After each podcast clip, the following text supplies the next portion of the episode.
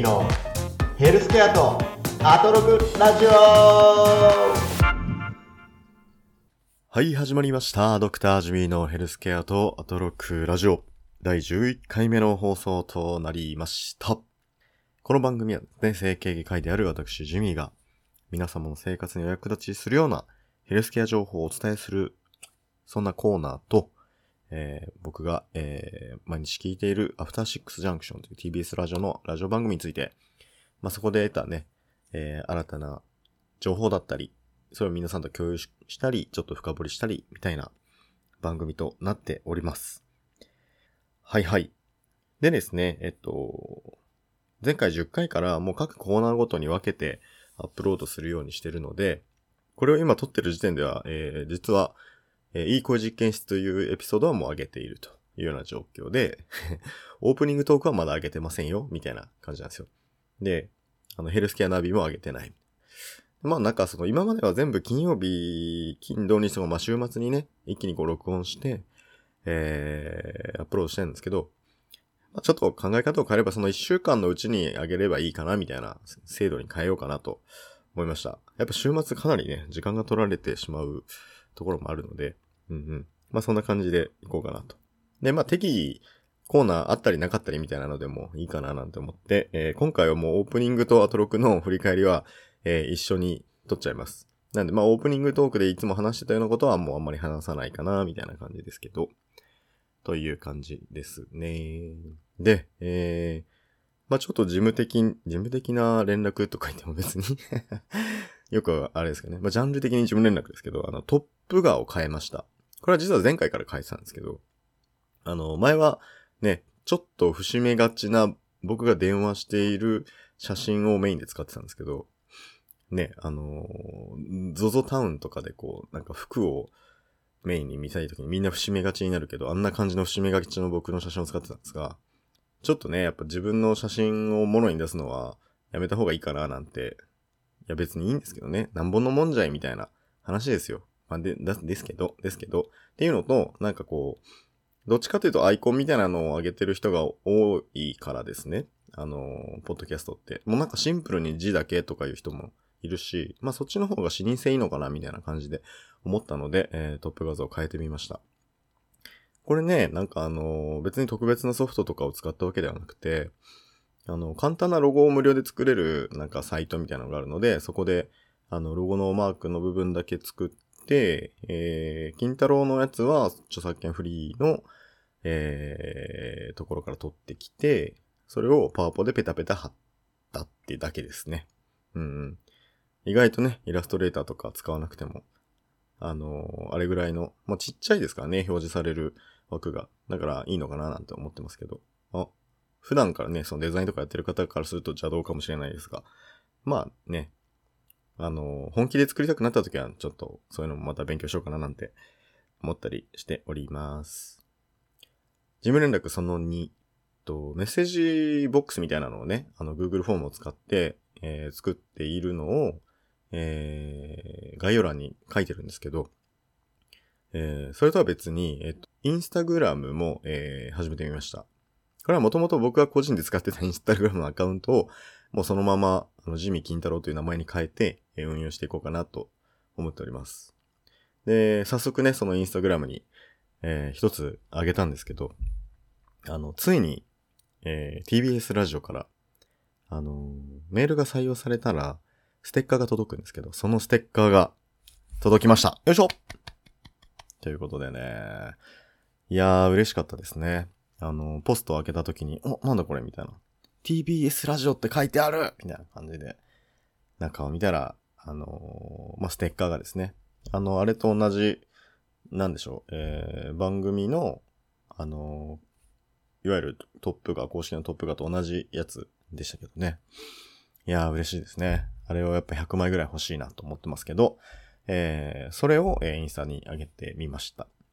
ということで、えー、そちらの方もね、使っていこうかななんて思っております。そちらの DM の方に、あのー感想だったり、こういうの取り上げてくださいみたいなのだったり、も送っていただいても全然構いませんので、はい。よろしくお願いします。さあ、ということで、えー、事務連絡が終わったところでですね、今回のまたアトロクのね、振り返りやっていこうかななんて思います。なんで、あの、いつものジングル今回も流しませんけど、アトロクウォッチメンですよ。今からね、アトロクウォッチメンやっていこうと思います。はい。で、今回振り返る、えー、アトロクですけれども、えー、ちょっと待ってくださいよ。これがですね、10月、えー26日月曜日から10月30日の金曜日までになっております。で、えーいつもと同じように今回も3つですね、えートピックを取り上げて、それについて話していきたいななんて思っております。では、参りましょう。一つ目、えーリモートプロレスですね。これは、えー月曜日の、えーカルチャートークのコーナーですね。30分のコーナーですけど、スーパーササダンゴマシンさんが、えーいつもやっているリモートプロレスというのが今回もあってましたね。アトロックリスナーだったらね、もうスーパーササダンゴマシンさんは、えーかなりお馴染みなんですが、全然知らない人もいると思うので、ちょっとね、いい機会だったんで、スーパーササダンゴマシンさんについてまずちょっと簡単にご説明したいと思うんですけど、えスーパーササダンゴマシンさん、ちょっと言いにくいですね。作業が重なるの弱いのかな？スーパーササダンゴマシンさんは、えー、まあ、基本プロレスラーです。基本プロレス。結構いろんな肩書きがあるんですけどね。えーただ、えー、まあまあそうですね。そのプロレスラーの経歴からいくと、えっ、と、大学時代、早稲田大学に通われてたみたいですけど、早稲田大学時代に、えっ、と、それこそあの、アニマル浜口さんのジムの門を叩いて、そこの練習生になって、でそこからプロレスの道に行って、マッスル堺っていうね、名前で、えープロレスラーになられました。で、DDT っていう団体に所属していて活躍されてたんですが、えーご実家がですね、えっ、と、新潟にある、えー堺世紀という、えー金型工場、金型工場みたいなんですよね。で、そこを、まあ、あの継がれるというか、そこの仕事に専念するということで、一体、プロレスは引退されてたんですけども、えーその後、まあ、スーパーササダンゴマシンという名前でまた復活して、えー今、プロレスラーもされてるし、プロレスラー兼、その実家の堺世紀の代表取締役社長でもあるという、そういう二足のわらじを図れているような方なんですよね。実際その堺世紀のホームページに見ましたけど、ドーンと、あの、めちゃくちゃ体格いい感じで、あの、代表取締役社長という、出てましたんで、ちょっと笹団子、笹団子マシン、笹団子マシンが全然いない。笹団子マシンファンの方は、えー見に行かれてもいいんじゃないでしょうか。ということなんですよ。で、この方は、えっ、と、アトロクにも結構ね、前から出られてるんですけど、いやいいろいろ、なんかもう企画力がすごいんですよね。本当に。あの、昼心霊スポットとかいう謎の企画も持ってこられたりしてて、まあ、そもそもですね、あの、スーパーササダンゴマシンさんの、あの、プロレスの時のスタイルなんですけど、試合前に、いわゆるパワポですよね。あの、Windows の、マイクロソフトの、えー、パワーポイントという、えープレゼンテーションソフトを駆使して、こう観客を煽るっていうような、煽りパワポっていうのをするっていうね。で、盛り上げるっていうようなことをされてる人なんですよ。なんで、えーそれを、えーまあ、ラジオでも応用されて、昼心霊スポットって言って、まあ、心霊スポットは夜行くと怖いけど、昼行ったら怖くないだろう、みたいな。そういう、あのー発想のもと、実際にそのロケに行った様子をパワポにまとめて、それをプレゼンするっていうような、えーコーナーをやられてたですね。これはね、多分4、5回やってたと思うんですけど、どの回聞いても本当に面白いです。もうくだらなくて面白いっていうのなんですよ。まあ、当時、その、えっと、アトロクのディレクターだったヒエダディレクターっていう方がいらっしゃるんですけど、その方とよく行っていて、まあそのなんかこう、どんちんかな感じというか、非常にね、あの、面白い回もあるので、ぜひ、あの、ちょっと、何日とか調べてないんですけど、あの、振り返って聞かれてみてもいいのかなと思います。で、えー、またこう別の企画力の強さで言うと、えっ、と、笹団子さんは今所属しているその DDT っていうプロレスで、えっ、とですね、まあ、プロレスの、やっぱね、こう、プロレスも新しい形を追求したいみたいなこだわりがすごくてですね。で、えっ、と、2.5次元ミュージカルってすごい、あのー流行ってるじゃないですか。ちょっとやっぱ今はコロナの影響で演劇業界はかなり難しいと思うんですけど、その前はすごく2.5時間、2.5次元ミュージカル。いわゆる、えっ、と、漫画とかゲームが原作のものをミュージカルにするいわゆる3次元で見せるっていうので2.5次元っていう風に言われてるみたいなんですけどね。だからあのテニスの王子様とか、なんかそういうのがすごくヒット、演劇でヒットするみたいなものですけど。で、えー、プロレスでもそれを取り入れたいと。でも、プロレスってもともと3次元じゃないですか。もうリアルの人がやってるものだから、それをじゃあどうやって2.5次元にするのっていう話なんですけど、そこは、なんかその、その、プロレス、まあ前半は普通にプロレスするんだけど、あの、合間の休みの時に物販コーナーで漫画を売ると。その、今回出てる演者とかが出てる、あの、漫画のお話を売って、その漫画のストーリーに沿って、この後半は、えー、ミュージカル調というか、まあ音楽もすごく使った、えー、ミュージカル調のプロレスを行うと。それを2.9次元、2.9次元プロレスという形で、えー、されてたりするということで。しかもこれが非常に面白かったっていう話なんですよね。いや、もうほんと見てみたいんですけど、っていうような、まあなんか本当企画力がす、ものすごい。本当に。プロレス界のスティーブ・ジョブズなんじゃないかなと僕は思ってますけど。まあなんできっとね、ご実家の金型を作る会社でももうすごい企画をどんどんしていってんじゃないかななんてこう、勝手に経営の方も多分大丈夫なんじゃないかなって、えー、一リスナーは、えー、安心して聞いてるんですけど、はい。ということで、笹団子さんの、えっ、ー、と、説明が超長くなっちゃいましたけど、で、笹団子さんの、またその、一ジャンル、プロレスのこのコロナ禍で、プロレスが開催できない、工業が開催できない中でも、皆さんにこう、プロレスを楽しみを知ってもらいたいっていうコンセプトで、えリモートプロレスっていうような概念を作ったんですよね。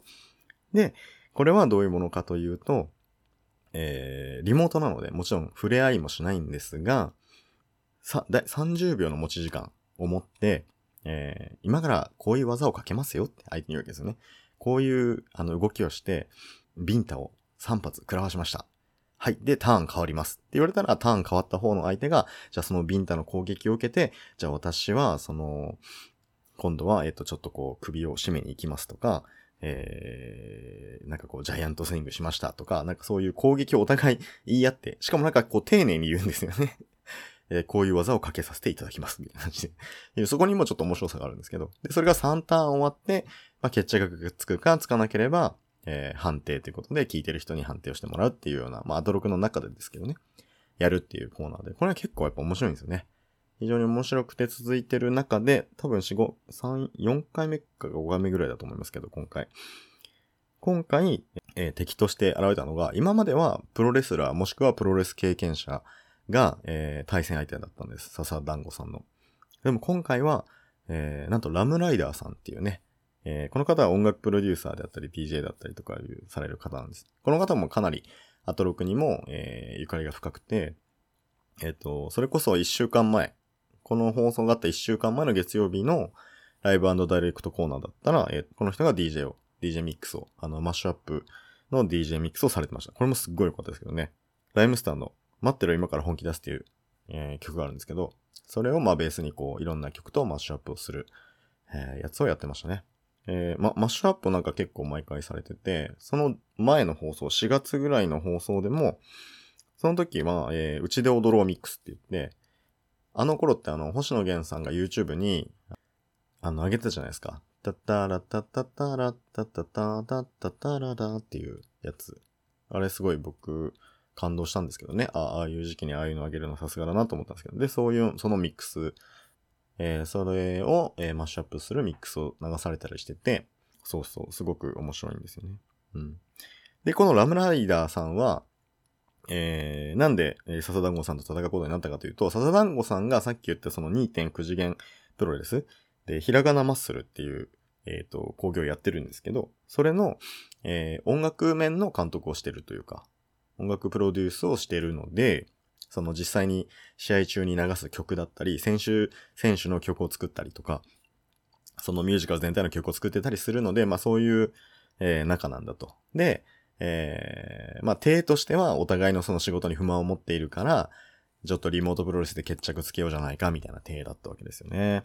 で、だから異種格闘技戦なわけですよ。異種というか異業種というかですね。ラムライダーさんは格闘家ではないから。なんですけど、えー、これがね、あの、予想もしない面白い展開になったというか、結局リモートプロレスっていうのは、あの、お互いがふ、こう、直に攻撃を加えることができないわけですから、音声を使う攻撃になるわけじゃないですか。結果としては。こういう攻撃をしますみたいなことを言うんですけど、なんだけど、えー、ラムライさんその音を使うのが上手なので、えー、相手の攻撃が空振りする音とかを使って攻撃聞いてませんよ。もしくは自分が回復するような音を出して、なんかドラクエの音みたいなのを出して、あの、攻撃回復しましたみたいに言ったりして、実はかなりこう、強敵だったんじゃないかみたいな感じなんですよね。で、サザンゴさんすごい困るんですけど、えー、逆にこう精神面、メンタル面にこう行くような戦法に行ったりとか、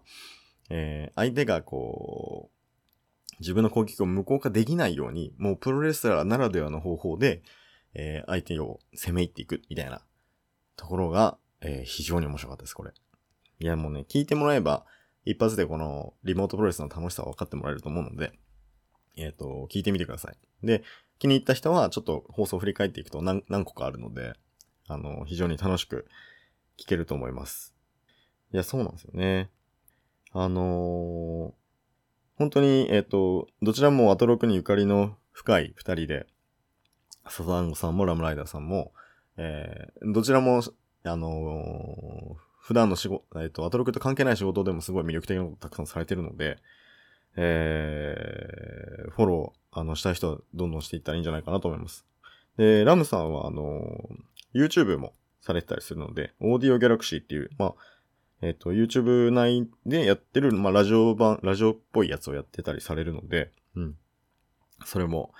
あの、見てみてもいいんじゃないかななんて思いました。ということで、えー、リモートプロレスのコーナーでございました。そして、じゃあ、続いて二つ目。こちらは、えー、東京国際映画祭についてのね、特集でございました。東京国際映画祭第33回ですね。こちらが、もう今やってますね。えまあいいや。もう今開催中なんですよ、とりあえず。で、えー、東京国際映画祭。これね、ちょっと地方に住んでる身としては、実際その、思い、現地に思うことはできないんですけど、今回はあの、トークショーの部分とかは一部オンラインとかでもうやってくれるっていうお話をされていたので、あの、気になるやつはちょっと見てみたいななんて思いましたけど、えー、これ火曜日じゃない、えー、水曜日ですね。水曜日に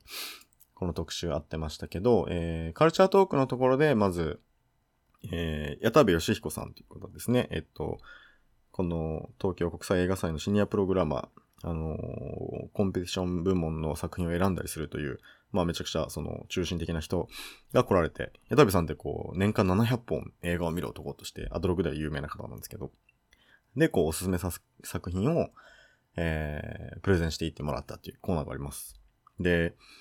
と、東京国際映画祭。えー、僕はですね、一回だけ行ったことがありまして、東京に住んでた頃に、2018年なんですけど、東京国際映画祭って実はなんかその、知らないと、え、普通にそんな行けるもんなのって思いません？なんかその、なんか、チケットとかどうすればいいのって思うかもしれないですけど、まあ普通に公式サイトに行って、で、普通に映画のチケットを買うように、その映画、見たい映画の、あの、上映日と上映時間とかが書いてあって、あと上映する場所ですね。基本はまあ六本木周辺なんですけど。で、えー、普通に映画館に入って見れ、見ればいいだけなんですよ。だから、全然敷居は高くない。そう。知らない人なんかめっちゃ敷居高いんじゃないかって思っちゃいがちですけど、普通に映画の1500円とか、えー、1800円とかの料金で映画見れるので、あのー、行けるチャンスのある人はね、ぜひ行ってほしいと思います。でも普通の映画館ではない、まあ映画祭なんだな、みたいなこう雰囲気を味わえるので、ちょっと、あの、映画の中でもちょっと非日常感のある、あの、素敵な体験でした。うん。僕はその2018年見た映画は、えっと、ブラ物語っていう映画で、えっと、なんか、あの、もう定年間近のあの、鉄道の運転手が、ブラジャーを拾って、その持ち主を探すっていう よくわからない映画でしたけど、しかもセリフないんですよ。セリフなし映画。でもすごい素敵な映画でしたけどね。うん。なんかその、まあ、映画祭で見てるんだっていうような気持ちも、その、印象深かったのかもしれないですけど、えっ、ー、と、面白かったです。で、えー、今回その矢田部さんが紹介されてた映画で、あの、オープニング作品でですね、えー、日本の映画ですけど、アンダードッグっていう映画を紹介されてました。これすっごい興味、あの、絶対見たいなと思いましたね。もう、もうすぐに、あの、普通に公開されるみたいですけどね。で、ボクシング映画なんですよね。で、3人の、えー男性俳優さん、えー森山未来さん、北村匠海さん、勝地涼さんが、まあ、ボクサー役で出てて、まあ、えー森山さんがちょっとかませ犬的なボクサーで、えー北村匠海さんが、まあ、若手のホープみたいな。で、勝地さんが、芸人から、えーボクサーになったみたいな。まあ、その3、三人ともまあ三者三様のドラマがあって、みたいな、あのードラマらしいんですけど、これがね、監督が竹正治さんっていう方で、えーこの方あの、100円の恋っていう、安藤桜さんが、あのー主演された、これもボクシング映画、女性がするボクシング映画でしたけど、えーを撮られた監督で、これもめちゃくちゃ面白かったですよね。で、その、あのー竹正治さん、脚本が足立慎さんっていうそのコンビなんですけど、そのコンビがそのままこの映画を撮ってるっていう。また別のボクシング映画を撮ってるってことで、これはもう期待できますよね。これ見たい。あの、横剣見ましたけど、これ、しかもなんかこう、うー、こう、熱くなる系ですかね。多分こう、泣いちゃうんでしょうね。いや、でもめっちゃ面白そうでした。これは、本当に見てみたい。あの、竹松あるさんは、あの、ネットフリックスの、えー、ドラマの全裸監督ってすごい話題になったと思いますけど、あれの監督もされているという方なので、まあ、やっぱきっと面白い映画を撮ってくれていることと思います。ね。100円の恋、100円の恋ね。安藤桜さんの見た、見られましたかね。安藤桜さんって、いや、ちょっとこれで安藤桜さんのことちょっと調べたから、豆知識というか、あのもともとはね、あの、そのシオンの、えー、愛のむき出しですかね。あの半端ない映画ありますけど、えー、あれに出られてて、えー僕は知りましたけど、ウィキペディアを見ると、えー曽祖父は犬飼剛らしいですよ。これめっちゃ面白いですよね。へー、みたいな。いや、それだけなんですけど、知ってました？知らなかったです、僕。へー、みたいな話でございます。ということで、そのアンダードッグは本当に見てみたいなと思いました。で、えー、あとは、えー今年の、えー東京国際映画祭は、ジャパニーズアニメーション部門っていうのが、えー新たに創設されて、新たに創設されたのかな？多分。うん。で、えーまあ今までもアニメは、こう、あのー監督枠とかでこう特集をしてたみたいなんですよね。なんだけど、それこそ岩佐さんとか、岩佐正監督とかのやってたような気がするけどな、僕が2018年行った時違ったかな。なんだけど、えー今回からちゃんと部門としてやるようにしたと。で、それのディレクションしてるのが藤津亮太さんって、これもまたアトロクにゆかりのある方。あの、アニメ評論家の藤津亮太さんが、えー、セレクションしてますよっていう話。で、この話はですね、あのー10月13日のアトロクで、えー藤津さんを招いてしているので、気になる方はそこでチェックしてみてください。で、ここの目玉に持ってきてるのがポケモン3部作っていうことなんですね。で、ポケモンが、えー今までこう映画でどういうことを伝えていきたかったのかみたいなのをこう解説されているので、えー非常にまたポケモンにも興味が出るような内容になってますので、ぜひぜひ、えー興味のある方は見てみたらいいんじゃないかなと思います。で、この後、あのー、ビヨンドザカルチャーの方ですね。これは、えっと、日本映画クラシックス部門ということで、えー古い、えー映画を、えー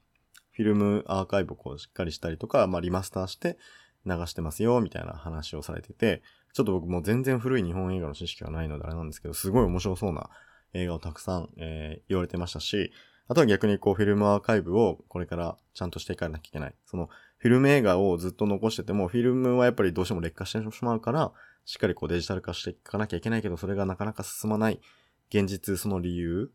とかを、えーお話しされてたので、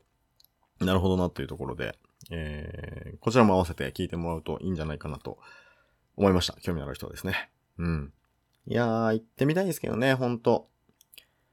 まあ、それはしょうがないですね。はいはい。ということで、えー東京国際映画祭についてのお話でした。そして、最後、三つ目ですね。えー今週、えー歌丸さんが、えー評論した映画は、そう、えー鬼滅の刃でございます。ねもう今、日本全国鬼滅フィーバーでございますよね。なんと観客動員数1000万人超えたということで、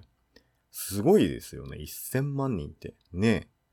日本の人口を考えたら、まあ、約10、まあ、約ね、約10人に1人ぐらい見てるわけでしょ？はーって感じでございますが。ちなみに私はまだ見れておりませんが、えー鬼滅に関しては漫画の単価本、単行本が出てるものは全部一応読みまして、えーアニメも見ておりますぐらいの、そんな感じでございます。えーえーえそう。で、えっ、と、歌村さんね、まあ、歌村さんの表は表で、あの聞いてもらえれば、もうバチッといつものように映画表されてますので、えー、それは面白かったですけどね。歌丸さんの映画表で、一個面白かったのは、えっと、善逸っていうキャラがいますよね。あの、黄色っぽい、あの、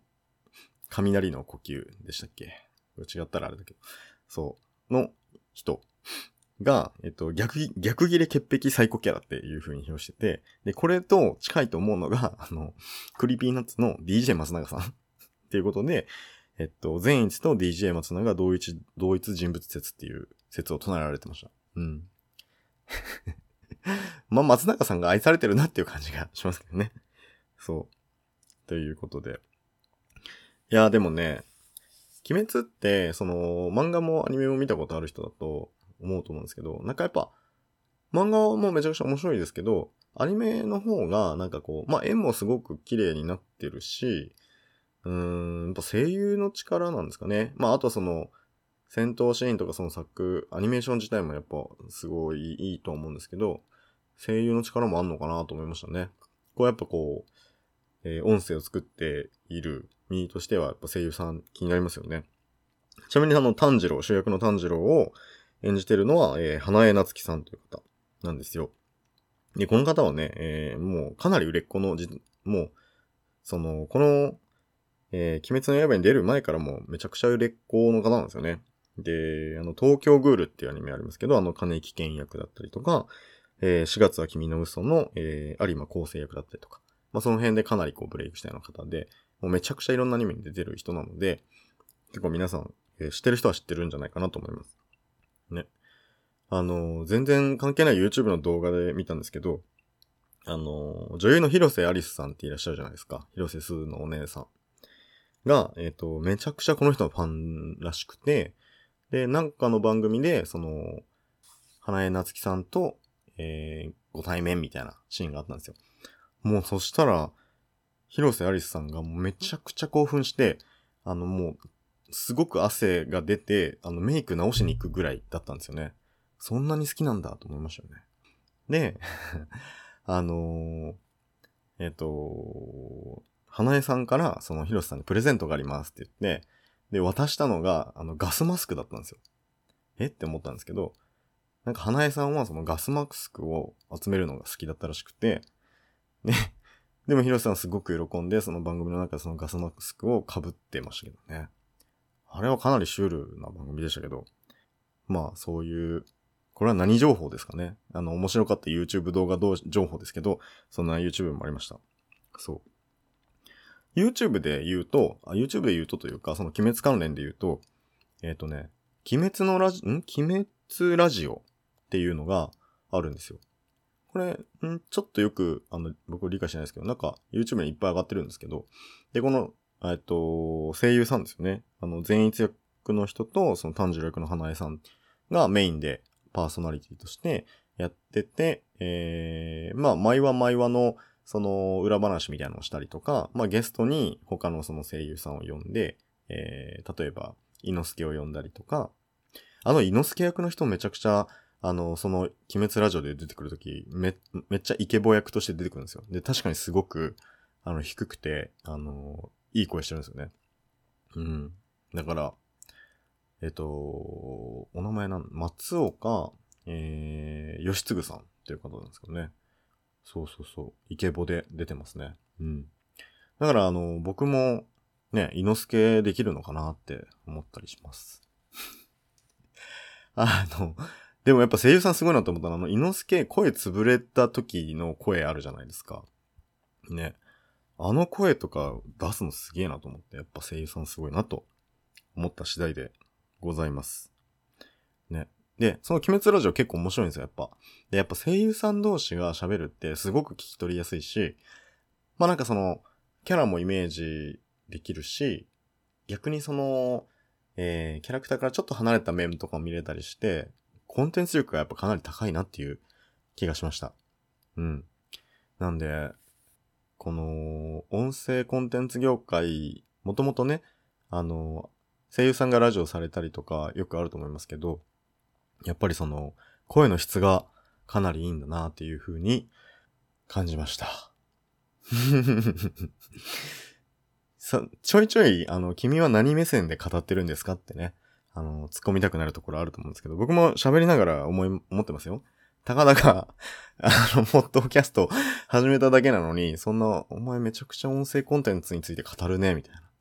まあ、しょうがないじゃないですか。ちょっと語ってみたくなっちゃうみたいなところ、ありますよね。ええまあまあ、あの、許してください。